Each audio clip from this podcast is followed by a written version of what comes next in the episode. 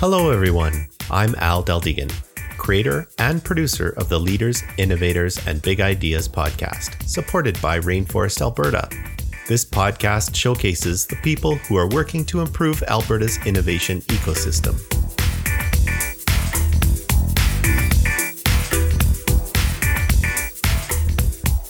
Val McCarty is in the business of helping organizations visualize, communicate, and execute strategy in real time. Her studies were acquired at both University of Alberta and Grant MacEwan University and encompassed management, education, and human services with an aim to continue learning. Her previous experience includes the financial sector, fitness sector, and early childhood education. When Val is not at work, you can find her outside with her grandkids or looking forward to the next live jam. Now let's join Val as she chats with Ken King, who shares that AI can actually figure out how you really feel. Val, the mic is yours. So welcome all listeners to the Rainforest podcast. So today I get to interview and chat with Ken King. He is from a company called Boost Innovations. And so Ken started Boost Innovation in order to change the way that culture is measured and developed in the workplace and sports settings, permanently impacting the performance and wellness of everyone involved beyond what survey data and other tools currently provide is something that he has a steadfast commitment to. In addition, he is an experienced, talented developer, mentor, analyst, and coach with a demonstrated history of working in the higher education industry. He has demonstrated skill in training, culture analysis building, coaching, curriculum design, and more. In addition, he has years of leadership experience in both the public and private sectors. So with that sort of introduction, hang on, listeners, he might be your new best friend. Welcome, Ken. Thank you for having me. That introduction is, I didn't even remember half of that stuff. So a little confidence boost in some of the stuff that I'd done that I kind of forgot about. Nice. That's what it should be. So just to start off our conversation and kind of let our listeners know a little bit about your beginnings, who you are. So your youth, sort of chat about the what, why, and how of Ken King. Well, yeah. If I go back to my youth, it's kind of reminds me of a time where I never thought I would be doing any kind of startup or entrepreneurship. And I know that's kind of another question that we're going to talk about, but I grew up and was born in Ontario. Hopefully nobody, as they hear that, is booing on their side of the podcast. But like you and I were talking about, I am a Leafs fan. So every year I get to watch the first round of the playoffs and then nothing else. But I grew up in Ontario wanting to be a teacher and a basketball coach. And I did that for years, almost a decade, including college, university coaching, and I'm still really connected to basketball, but growing up in Ontario with two great parents, two of my best friends in the world, and a younger sister. And it really was all just about being able to try new things and explore and learn, and never felt like I had to go down one path and never felt like I couldn't go down any path. And I think that's kind of how I ended up here today, was just by being raised in a house with parents and a family and teachers around me who fostered that kind of interaction with the world, where nothing was discouraged or encouraged overly. It was all just about me identifying what I was most passionate about and then chasing that. That's great. Everyone should have that sort of support behind them. So was your father an entrepreneur, or did you just they just fostered and encouraged that entrepreneurial mindset, I guess?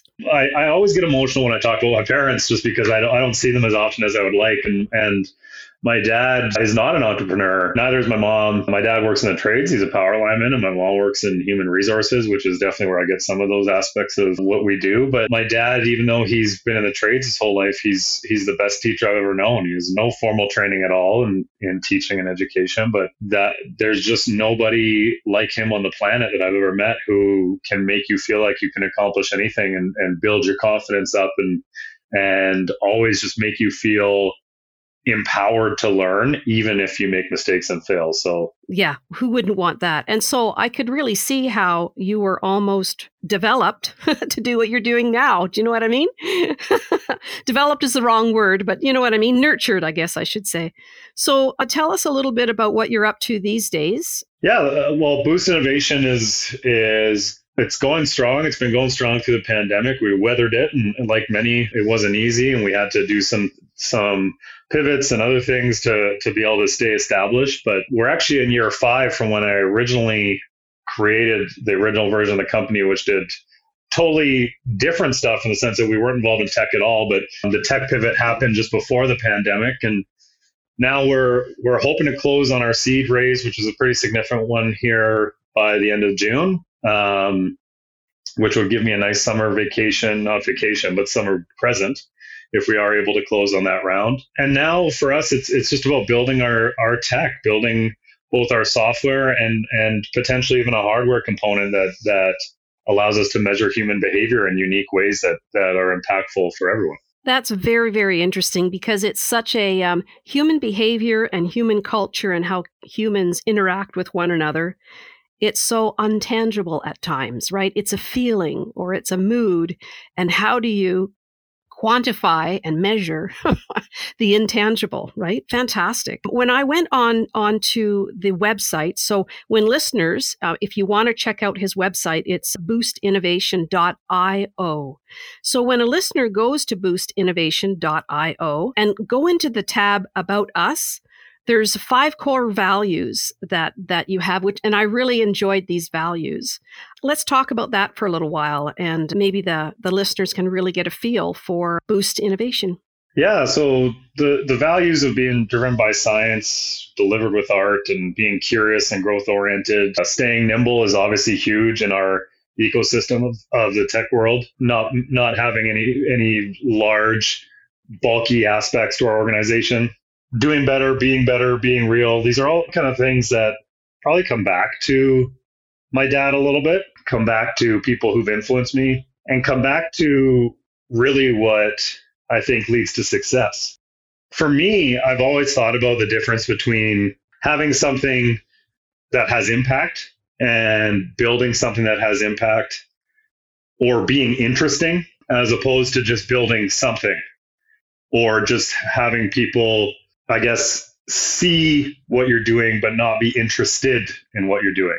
And I think those values lead us to that. And most importantly, I think it leads us to an environment that's creative and free-flowing, and allows us to build in a space where there's no pressure, or very limited pressure, other than what I'm sure a lot of listeners can empathize with, which is the really fun pressure of raising money, which is a pressure that I get to exist under all the time. Yes, and any of the startups that are listening can really feel that pain right now. Oh yeah, that's what it's all about, is raising that the funds to be able to do what you want to do as a startup. That's a tough one. So I also noticed on the website that you help companies and organizations, but also sports. People with that want a better sports mentality, I guess. Yeah, and you know what? Like we our evolution over this past year, driven by some investors or interested investors, and driven by our internal work as we go through the development process, we've really just gone from, obviously with my sport background, really seeing this obvious and clear impact in sport, which is one of the areas that I trained and consulted in a bunch in the original versions of the company. And then being like, well, just like a lot of things in sport, there's a ton of impact that this can have in the business world as well, in the areas of culture and performance.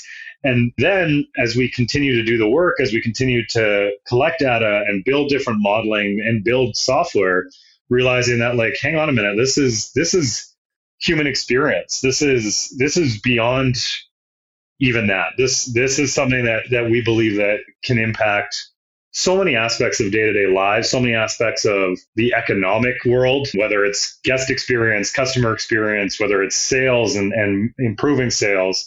If it's a human experiencing something, we are trying to create novel ways to measure that using tech. And it's been interesting for me just because I'm not a technical founder. So I went through these evolutions myself, just being terrified in the field, which I still am sometimes, especially when our CTO talks to me a lot about different aspects of code or anything like that that maybe I'm not as familiar with. I get a little overwhelmed, but she's amazing in her role and she supports me a ton in that. But then I started to realize, like, I need to stop being scared of being here. I had a mentor in tech who I still do, who really asked me why my goals are so small. And that shifted us from feeling like we were going to create an app to wanting to ring the bell at the stock exchange and wanting to go public and wanting to create something that is truly different and goes beyond anything currently available when it comes to human experience. And I guess really when people ask me what we're doing now, we're not trying to become a category leader. We're building a category, which is this entirely new modern way of measuring human experience. That's incredible. Measuring using tech, human experience. You're measuring the human experience, measuring culture, using tech. And that's wonderful. Like I said before, it's that intangible. I was just going to say too, that I feel like kind of an arrogant ass every time I say that still. Like, to be totally candid, like, I always wonder who's listening and who is like, who does this guy think he is? And it's not like I don't wonder those things or don't feel that way or don't second guess myself. It's just, I now constantly remind myself to stop, to not care, or to not be concerned with the fact that some people will probably feel that way. And because of that, it got us away from just trying to measure culture to culture measurement being an outcome of something that is actually, honestly, some days when I look at what our software is becoming, I have a hard time even accepting that it's ours. Like, it's so cool and so interesting to look at every single day that even though I'm definitely still concerned about coming off like I'm arrogant or I'm self-absorbed or anything like that, I just I look back over here at this monitor where the software sits, and I'm like, well, that's just so cool. I don't think I care, and maybe that sounds arrogant too, and I hope that that's not how it comes off. But I think that evolution of how you see yourself as a founder is so hard. Like, I'm going through it now every day. It's so hard. There's the being afraid of failure part, and then there's being afraid of dreaming too big part, and then there's whatever comes next. I'm still in the kind of nervous about dreaming too big part. And that's that part of the values of Boost Innovation, that being real. Do you know what I mean? Like, let's be real. Yeah, it is. It's a scary business. That whole driven by science, delivered by art. I really like that too. Yeah, so that's exactly what you guys are doing. So when did you first get this idea that this could benefit people in organizations? I think more than anything, it comes from the fact that, like, how many times in forget your week or your month or day, do we witness situations where people are being misunderstood? And not because they're talking face to face with one other person. They're being misinterpreted through text conversations, through emails, through FaceTime or Zoom calls. They're being misunderstood in how they react on a camera, in a TV show, in a video. They're being misunderstood in terms of how they answer questions on an employee engagement survey, or how they answer feedback forms after going to a concert or buying a product.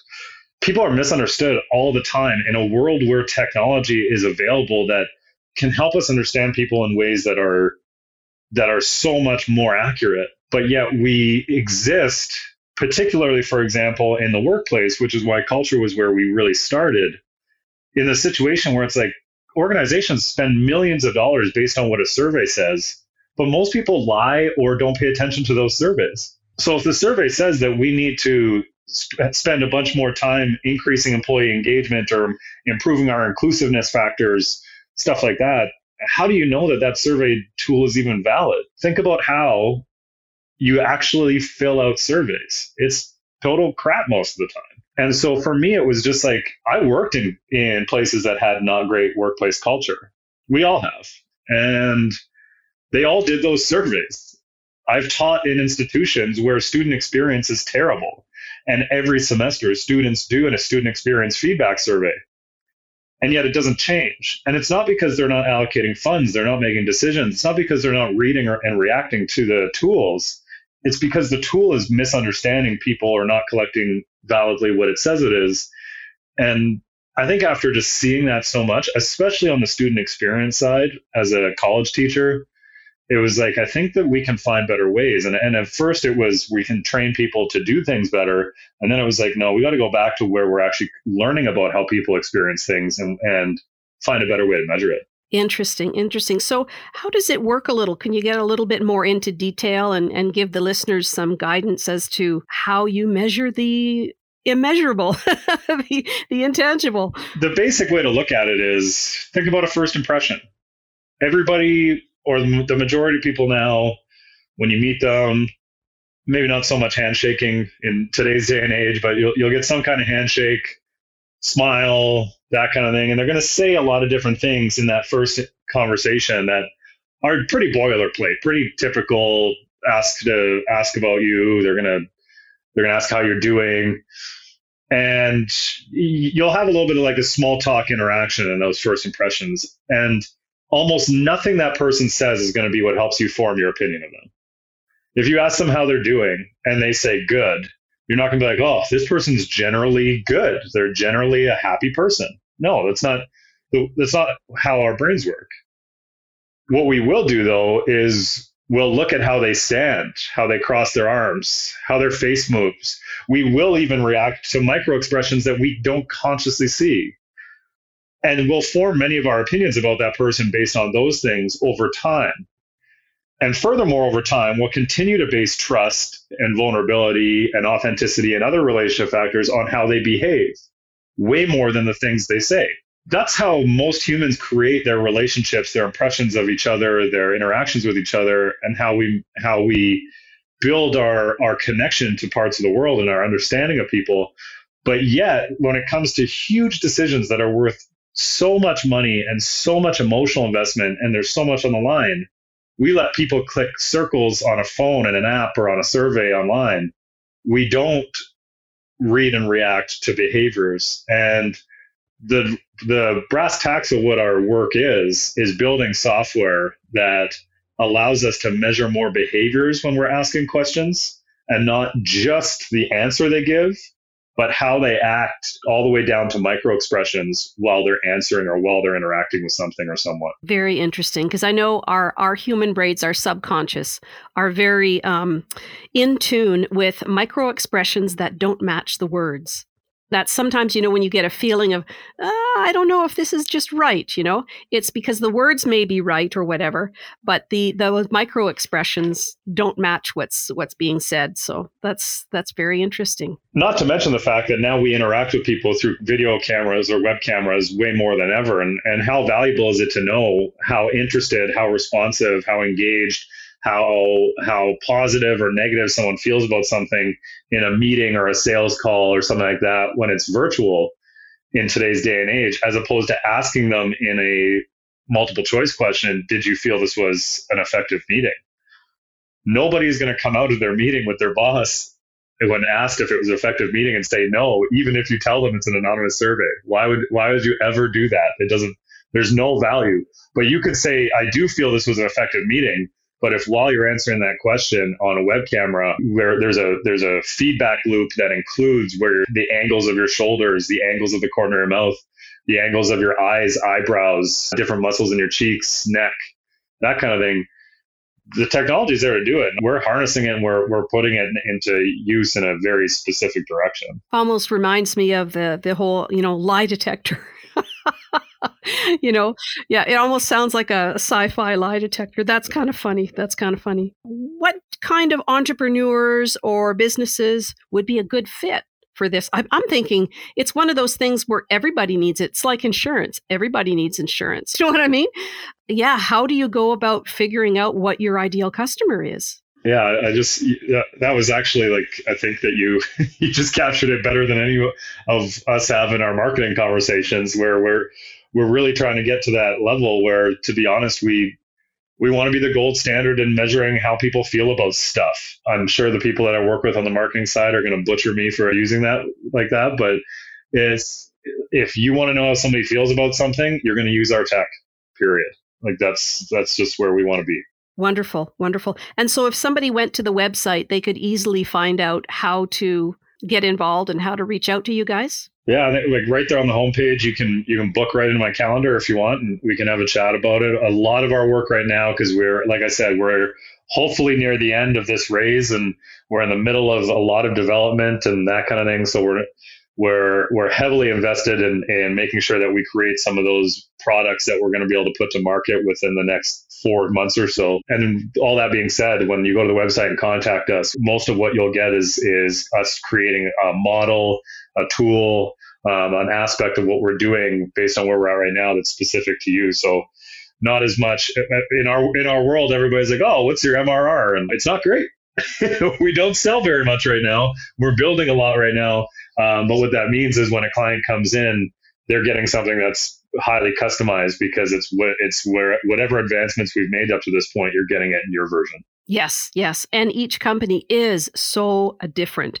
I know with the company that I work with, we're right now working on KPIs, including KPIs, because we're a strategic company. We help you put your strategy, digitize it, and then monitor it. So it's a real-time experience. You don't have to wait for those meetings, the status meetings. Well, what I was going to say, just to kind of pick up on what you do, is this is one of the areas where I see our work being able to just kind of be magic in piggybacking on that, because all of a sudden that once you have the KPI in, based on individual behavior in a workplace, you can monitor that in real time based on how people are acting, whether or not they're achieving some of those KPIs when they're particularly oriented towards interactions with clients, interactions with each other. If one of your KPIs is related to internal interaction, then you could measure that on an app from your phone that a manager, supervisor, owner can see in real time, instead of being really reactive where it's 3 months down the road after you've sent out an engagement survey. Now it's like, actually today we fell below this standard. So to start tomorrow in our huddle or whatever we're doing to start our day, we're going to directly address this now so we don't end up with weeks or months of this dragging us down. And that's what I was going to say, the individuality of it all. So each industry is individual, but each organization or company within that industry is so individual in terms of its strategic goals, its KPIs, and in terms of its culture. Do you know what I mean? And so, yeah, having to build you would have a SaaS product, right? So having to build your SaaS product to fit that company as individually as possible, that's a great feat, and it's a good thing you guys do it. I could really see how it could be useful, very, very useful. Well, I appreciate that, and I hope that somebody listening who has millions and millions of dollars to help us close out this round feels the exact same way as you do. Wonderful. Yeah. Yeah, I know. We've even, as a startup, Kadosi is a startup too, that the SaaS product that I work for, try going to those pitch events and try doing this and all that. And it's all about that raising money, right? I know we've got about 6 minutes left here on our podcast, but just thinking about raising money, there's a person on that's involved with always goes to that Lunch Without Lunch for Rainforest community. But he's all about getting people grants, like, grants for dev work and grants for marketing work and that type of thing. And who he's aligned with is a company called Pocketed. And actually, if you go to the Pocketed website and you go about us and they introduce the whole team, every single member of that team, their salary is being paid for with a grant. And that's what got me. And so he's often on the Rainforest Lunch Without Lunch and most other events too, just trying to help out new startups get their grant funds so they can do what we all need to do, right? The dev work and the marketing work and that type of thing. I think I had checked out Pocketed originally, might have even signed up with them after hearing someone from their talk at a Lunch Without Lunch, if I remember correctly. So to use up our extra time, we've got about 4 minutes left. Anything else that you would really like our listeners to know about you, your team, your company? I just want, I was talking to you before we came on the air about how awesome it is to have this community. And I'm not the most active community member. I'm going to give a shout out here to Adam Casehold Buchanan, because he is super active in the Rainforest community. He's a Lunch Without Lunch regular as well. And I always feel as though I'm not a good member of the community because he's so active. But I do just appreciate the existence of it and what it brings to us and opportunities like this, because I, like a lot of us, I know founders in other cities and other communities who don't have this. And so anytime there's an opportunity to access being on a podcast or interacting at a Lunch Without Lunch or anything like that, it's really cool. And I think sometimes we're now in Calgary getting to a point where we get almost kind of complacent, like this is just how it is, but it's not how it is. We're really fortunate. So just wanted to express some appreciation for that, for sure. I would definitely agree. It's a great group of people. And I love that thing that you have to sign, that, what is it called? The social contract that you have to sign. Yeah. That social contract is great because you know that anybody else within that rainforest community is abiding by the same rules and caring for one another. And that's a feeling that I really get from going to the Lunch Without Lunches and most of the other events, that everyone really does reach out for everyone else. So this is great. With a couple of minutes left to go, we did this podcast with Ken King, who has a great team around him. If you want to go to boostinnovation.io, check out his team that he has around him. It's a fantastic team. And definitely check out the website, really well organized. You'll be able to find whatever information you need. And like I said at the beginning of the podcast, he just might be your new best friend, because he'll help you with those, narrowing down those problems that nobody else kind of is able to see or measure or understand. And it will probably affect your bottom line for sure. Thanks for listening, guys. We'll catch you on the next podcast. If you haven't already, visit RainforestAB.ca and sign the Rainforest Social Contract. Become part of the inclusive, silo-busting, sector-agnostic, all-industry, open-sourced, ego-shrinking, ecosystem-building, entrepreneur-focused, wide-open, social barrier-smashing community known as Rainforest Alberta. This episode was brought to you by New Idea Machine. If you need software developers or you need software developed, New Idea Machine can make your ideas real. Visit newideamachine.com to learn more. Music for the show was created by Tony Deldegan. Please be sure to share this episode with everyone you know. Also, don't forget to come by and say hi at the next Rainforest event. Let us know what you think of this podcast. If you're interested in being either a host, sponsor, or a guest of the show, send me an email at rainforestpodcast@gmail.com. Thanks for listening.